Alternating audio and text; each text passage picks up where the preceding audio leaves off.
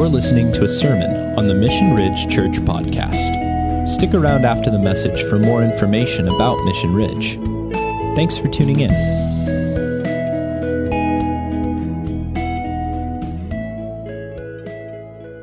So we're going to get going into our Genesis 3 look, and I'm going to ask you guys to do something for me. Don't look at this picture of the tree.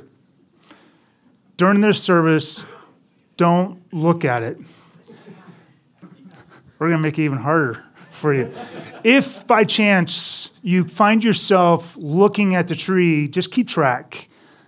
Um, we just want to know at the end of service. So you could just do a tally mark on your notes, your sermon notes, or your connection card, or you could keep track uh, on your Facebook app, I guess. I don't know.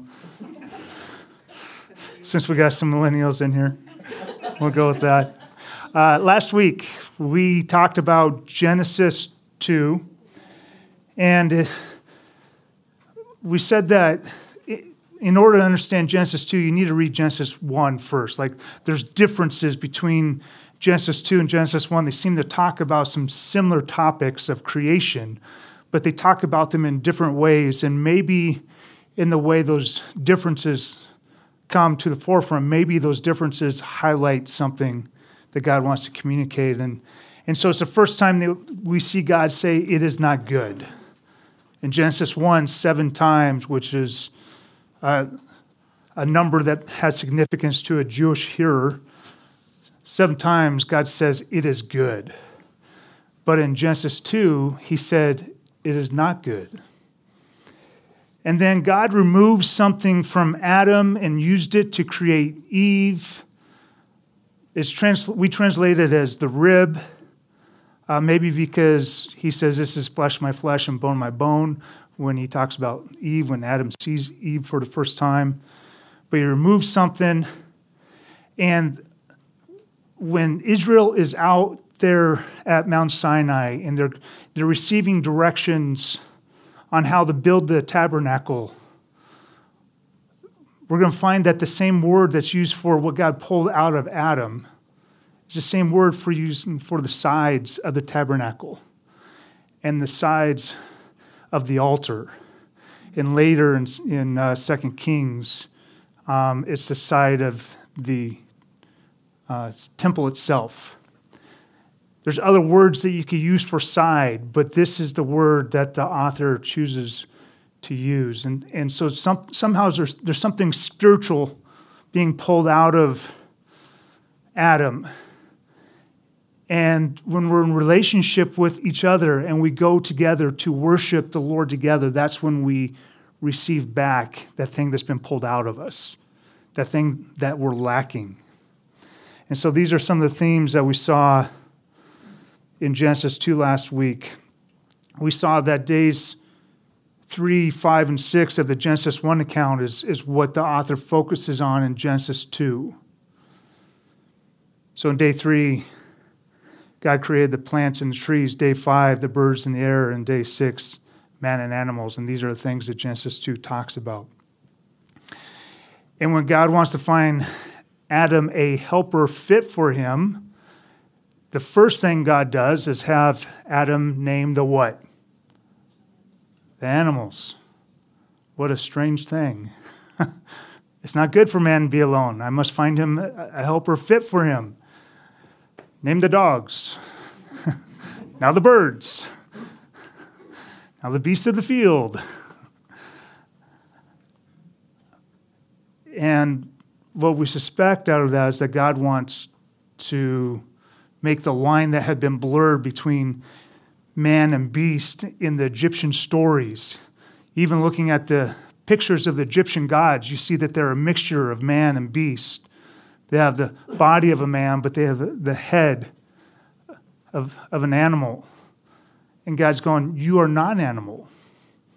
You are not like the rest of creation. In Genesis 1, we saw that God wanted to highlight, make special this creation of man. So his creation of man is unique. So the two big takeaways from Genesis 2 is you were created for relationships. And it's in those relationships that you find that piece, that part that God has pulled out of you. And so we need each other. I need you. You need me. I bring something to the conversation. You bring something to the conversation. But it's also in these relationships where we wrestle together and figure out who God is, because from the Jewish mindset, you don't do that by yourself. That's dangerous. Rob could come up with all kinds of crazy ideas. And I do when I'm by myself. It's when I come together with you that life becomes centered and focused. And then the second big takeaway is that, again, you're not an animal. Well, Genesis 3 is going to have some repeated themes, kind of like Genesis 1, so I want to take a look at those. Is this what you is this what you anticipated the repeated themes to be? 17 times the word to eat is repeated. 11 times etz for tree. Seven times, I would probably mess that word up, so I put it up there for you to look at. Chai. I need, need lots of phlegm for that word, chai. Um, means life. It's also translated as living and also beasts. And then three times, erom, naked. And that, that word actually has some, some, some more significance than what we'll cover today, but we'll talk about that in uh, footnotes but three times naked. And then Genesis 3 has some chiasms. Uh, like Genesis 1 has one big chiasm. We will talk about that in footnotes as well. But I want to ask you a question. When you think about this story, Genesis 3, what in your mind do you picture? What do you guys picture? Let's put up this. This is uh, something that Logan colored last night. I'm not joking. True story. Um, is, this is from a children's coloring book, I believe, right? Um, it, is this the picture? Is this the picture that you get of Genesis 3? Pretty accurate here. We got a snake up in the tree. We got Adam and Eve. They're standing behind a bush because they're naked. And uh, in fact, Logan had a hard time finding a picture that we could show in service. it's like, oh, we got kids there. No, no, no, we have kids there. No, no, no, no. All right, children's coloring book it is. Um, so, good job, man. You are so much better coloring in the lines than I am. This is this is a good job. Um, the problem is, this is not what the serpent looks like. It's like the three wise men that show up in Christmas. Like, we're never told there's three wise men. Um, so, next slide.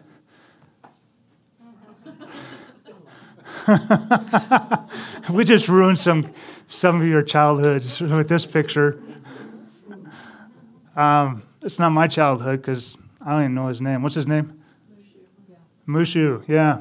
But a serpent with legs, a walking, talking serpent. Isn't that weird? Well, we're going to invite you to listen to this story with fresh ears. In fact, I created some space in the bulletin for you to jot down some things. What does this narrative tell you? Because this narrative was presented to a people at a time and they needed to hear something about life, about God, about the reality of the world that they lived in. Remember, they came out of slavery 400 years. They had been used to hearing these creation stories that said that man was an afterthought. There's all these gods, and they're angry. And you had to appease them. And, had, and depending on what part of their, what region of Egypt you came out of, the story was a little different because your God took on more of an important role. In Genesis 1, God says, I'm the creator. I create everything. I'm not part of creation, I'm separate from creation. Genesis 2, I created you with purpose. I created you with purpose for a relationship. You're not an animal. And so, what are we going to learn about sin in this story? Because isn't that the thing that we think about the most when it comes to Genesis 3? So, we'll talk about that. What do we actually learn about sin in this story? Because it's, it's important. And then, what do you learn about God in this story?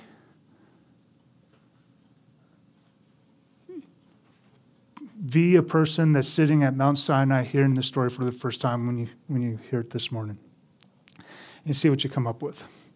So we'll get into Genesis 3.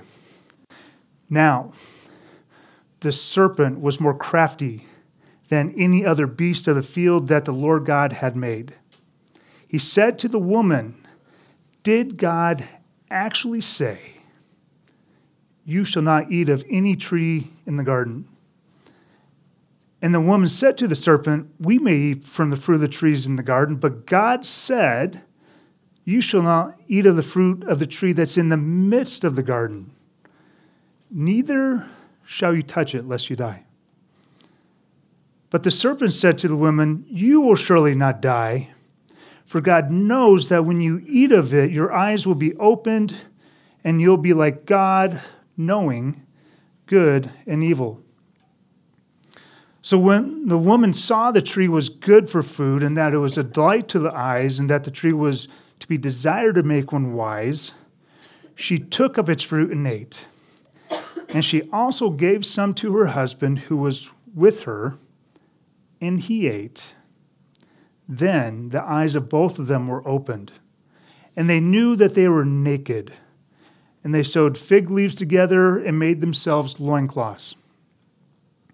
And they heard the sound of the Lord God walking in the garden in the cool of the day.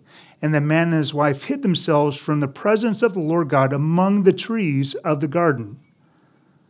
But the Lord God called to the man and said to him, Where are you?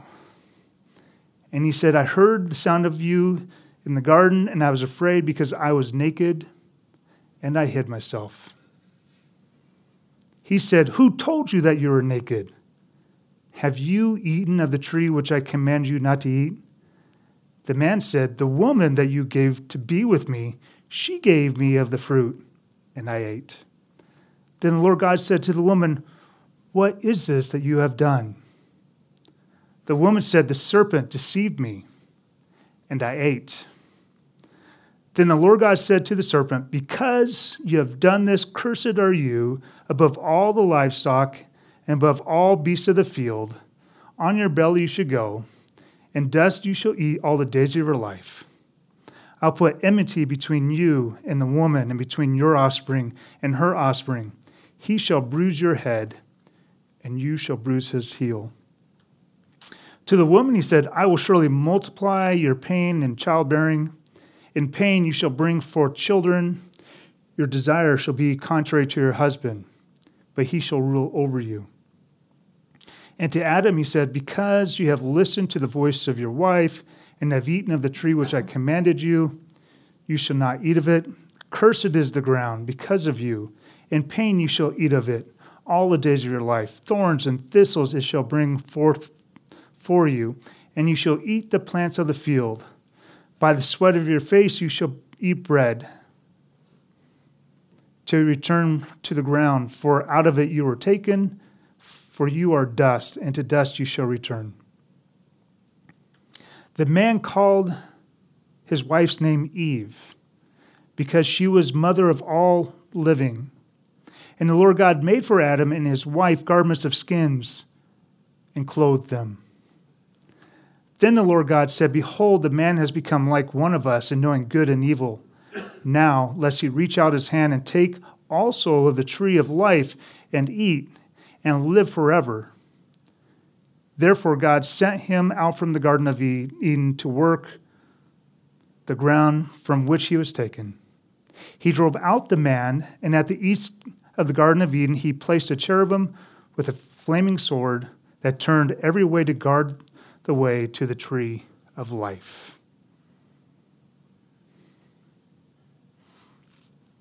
So that's our story. That's our story. What did you guys learn about sin in this story? Sin has consequences. Yep. What else?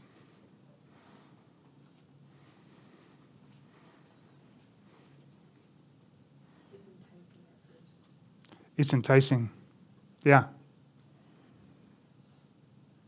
Yeah.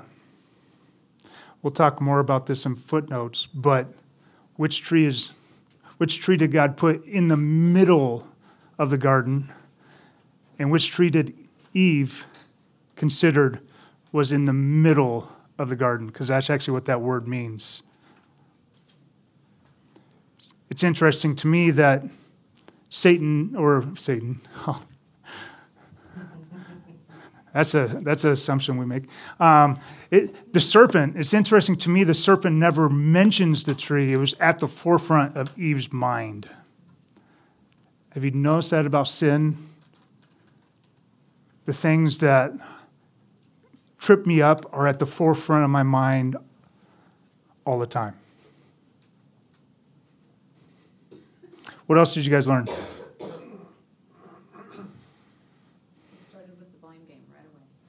Blame game, yeah. Who gets blamed?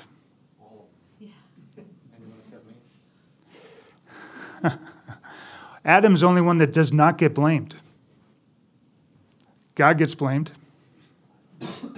He was the first one to get blamed. Eve gets blamed, and serpent gets blamed.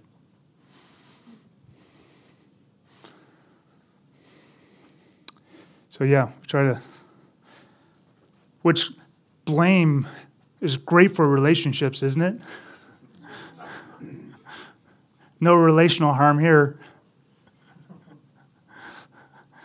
They didn't have Facebook, so they, this was probably a long conversation with, between Mav and Eve. I was just, I'm just thinking. Um, and sin, sin brings death. Now, the serpent said, You will surely not die. But what did die?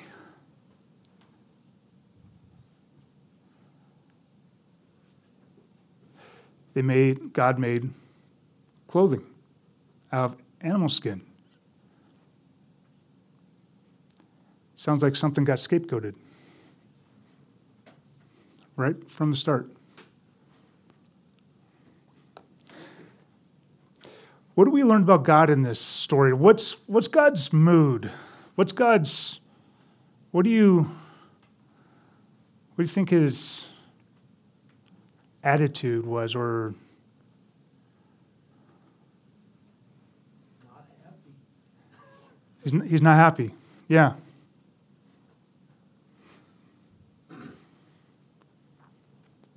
What you guys learn about God?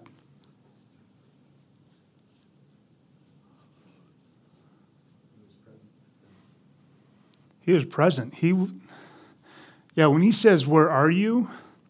that particular where is not at what location are you? It actually means I place something here and I can't find it. Where is it? Like something has gone missing. Well, innocence, but Adam and Eve are hiding they're hiding. It's not just innocence, it's that they've chosen to run away from God. Immediate response, right? So, yeah, he, God pursues in this story. And he wants to know why Adam and Eve's view of themselves has changed. God didn't seem bothered by the fact that they were naked. Adam and Eve were bothered that they were naked.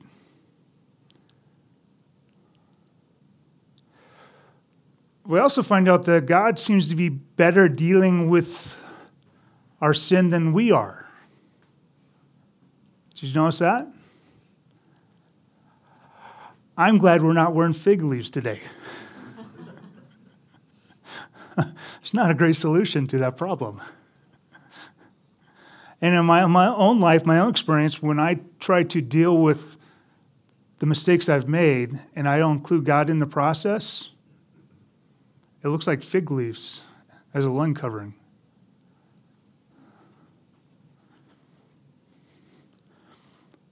God also protects. Did you notice that? There was something about them eating of the tree of life that would have not been good for them at that time. I don't know if I totally know what that means or why. I don't know if I have God's picture on that, but God had a picture on that. He says, This is a problem. We need to protect them from themselves. How many times have we needed that in life? Is God angry, wrathful in this story? Just. He's just, but he doesn't seem like the. Like I've heard people talk about how angry and wrathful God is. And they, they want to point to Genesis 3, and I'm just, I don't see it. In fact, I was thinking about this.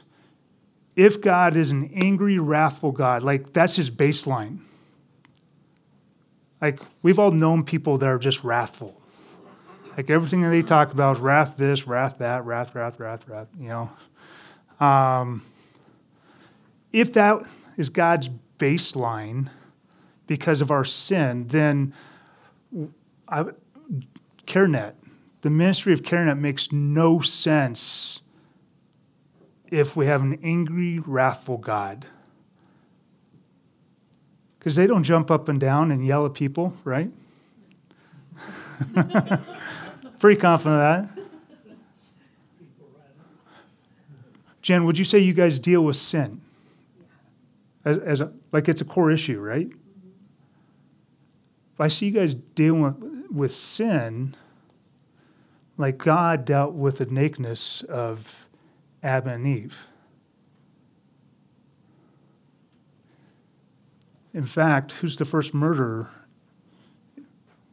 in our scriptures? The first one to take life. God chooses to take life of some animals in order to provide for Adam and Eve.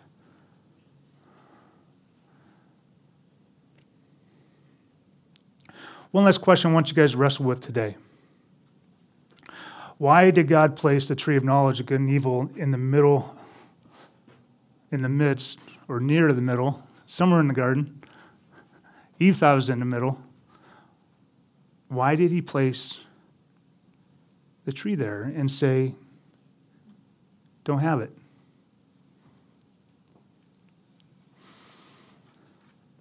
What about our tree? Did, did, was this hard to have this up front and for me to tell you not to look at it? You may struggle with that. Few of us. Some of us are more compliant than others. I was in the way.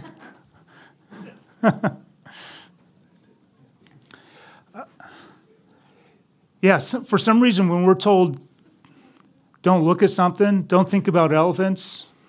you know, our mind automatically wants to go there. Uh, some of us have better self control than others. I, I get that. Um, but again, I don't think you could understand Genesis 3 without understanding Genesis 1 and 2. Like these stories are connected. And we'll talk more about this, this whole question of, of why the tree, why is it there?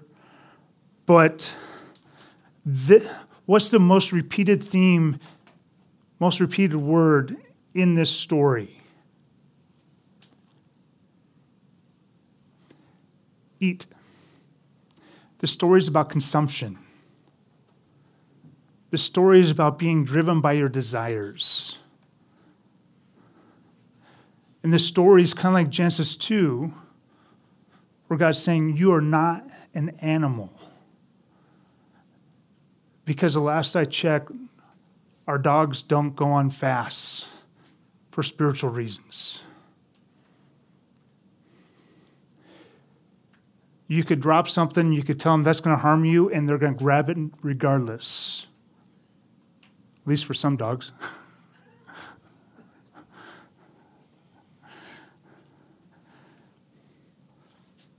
we are not animals. The walking, talking serpent, that should bother you, by the way, um, says, It looks good. Eat it. God says, don't be controlled by your emotions. Don't be controlled by your desires. Like, desires are a good thing. In fact, we're told that God made the trees desirable, He made them. The things that we desire, is, it's not that desire itself is bad. It's when desire controls us that is bad. My desire for sexual intimacy is not bad. I can live it out in really harmful ways, though. My desire for food is not bad. I can live, live that out, though, in, in really harmful ways. My desire to celebrate is not bad. Celebrating every day of your life, huh, that's out of balance.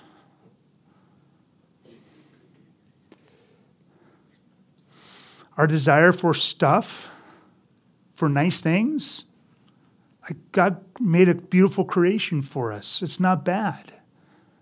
When I put my desire for things above people, that's destructive. It's our desires and how they play out and how we let them control us.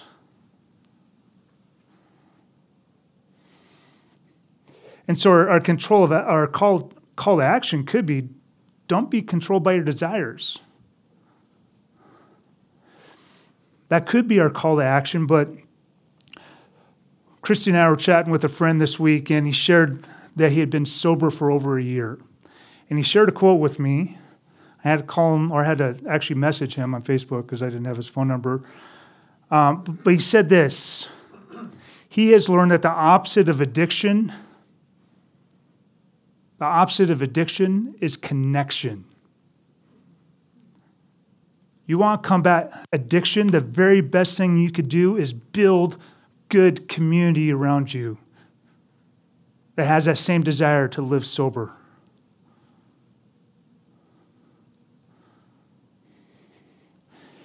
He later told me that focusing on just staying sober tends to cause you to live in fear and stay isolated. And guess what a person wants to do when their life is controlled by fear and isolation? They want to fill it with something. He said, instead, we have to learn how to live a full life. And I feel like what God really wants for us of this story is to learn how to live we focus on the things our brokenness. We focus on the on the areas that we've made mistakes. The American Christian conscience focuses on a tree found in Genesis 3. We can't get it out of our minds. We struggle with shame and depression just like the rest of the world. And it shouldn't be. In fact,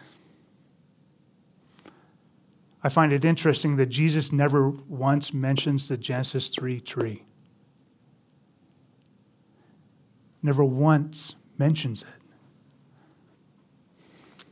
I want to show you my ring. We took a picture because I didn't think you'd see it if I just showed you. Um, so I've been married twice now. My first marriage lasted eight months. Uh, first wife uh, committed adultery, and then she divorced me while I was in Bible school. And I've mentioned this to you before, but if you want to experience shame, go through a divorce while you're in Bible school. Guaranteed. Guaranteed. I was so broken. I was so full of shame over my failure as a husband, she had she had the affair, but we were both married to each other, so we all we both had parts and pieces to play in that relationship. And uh, I remember walking in the church, and for a year I, I dealt with shame. And I, I was convinced that God was mad at me, that He was angry, that I was experiencing His wrath. And God had to teach me something new about Himself. And it was over that next year that that took place. And then that healing started to take place. And then Christy and I started dating and were engaged. And when we got married, I took my ring from my first marriage and, and, and I had it melted down. And I drew this design and I had a ring maker make this ring for me. When I look at this ring, I don't think about my mistakes. It's not a reminder of how I screwed up. It's a reminder of how much God loves me and how He is willing to reform me, how He's willing to change my life forever through His love.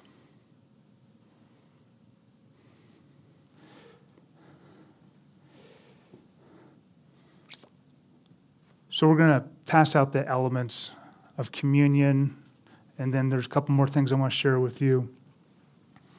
But just know that we have an open table. If you're here to celebrate Jesus as Lord and Savior, then you could partake with us. We're going to ask you to hold the elements until we take them together as family. Again, Jesus never mentioned the tree found in Genesis 3. He did mention another tree. he mentioned the fact that he would need to hang on a tree, that he would have to, I think, replace a tree.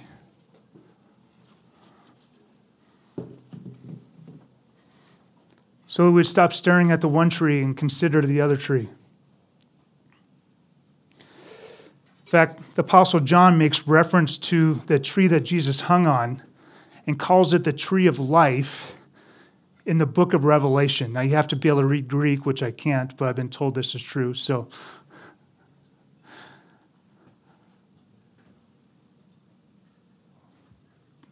Genesis starts with the tree of life. And for some reason, Adam and Eve, they don't seem to have partaken of it. They didn't eat of that tree. Revelation ends with the tree of life. But it's a different kind of tree. It's, it's one where only a cursed person would, would hang on. That's what Jesus was willing to do for you and I to become a curse so that we could be a blessing. That's fantastic. That's fantastic. Doesn't sound like a vengeful God to me. Sounds like a God that is willing to do whatever it takes for us to experience Him. Even after his resurrection, Jesus never mentioned the tree. He simply asked the disciples to live for his kingdom. And so our call to action is this fix your eyes on Jesus, the author and perfecter of faith who for the joy set before him endured the cross, despising the shame, and has sat down at the right hand of the throne of God. It wasn't just the fact that Jesus was willing to hang on a tree, it's the fact that he rose again. It's his resurrection that gives us hope that we can live a different life. Focusing on our mistakes, our brokenness, on the things that we can't get out of our mind the things that we wish were not true about us, focusing on those things will never lead to redemption. Living the life that Jesus has called us to will. if you fix your eyes on Jesus, you're going to have to notice that he calls you to discipleship. That he calls you to community, that he calls you to live for a kingdom that's going to revolutionize this world. That will meet people in their brokenness, that will sit down with people that the religious say are too broken, are too far gone.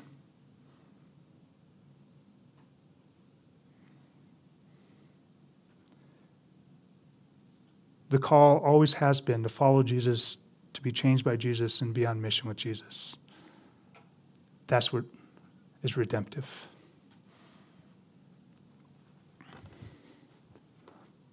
The night when Jesus was betrayed, he took bread and he broke it. And he said, This is my body, which is given for you. Do this in remembrance of me.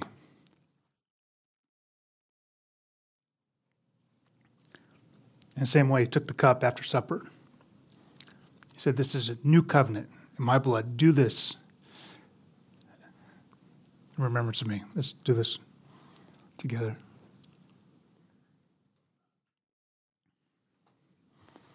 Lord, I love you. I am so grateful for who you are. I'm so grateful for the life that you call us to. Lord, I am too aware of my own failures and my own faults and the things that that grab my attention, the things that seem to be in the center of, of my life that are contrary to who you are. I'm too aware of how desires get out of whack, even in my own life, Lord.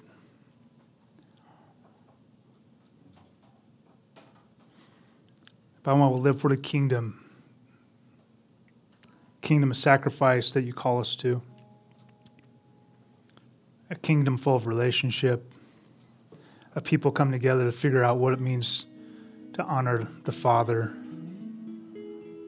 Thank you for giving us the ability to deal with our sin. It's way better than what I had in mind. We love you. Lord, we're going to sing one more song just to celebrate you as God. Thank you, Father, for who you are. In Christ name we pray. Amen. Thanks for listening to the Mission Ridge Church Podcast. Be sure to subscribe and share if you enjoyed this message. Mission Ridge is a new church in Missoula, Montana. If you're in the Missoula area, we would love to have you join us for worship on a Sunday.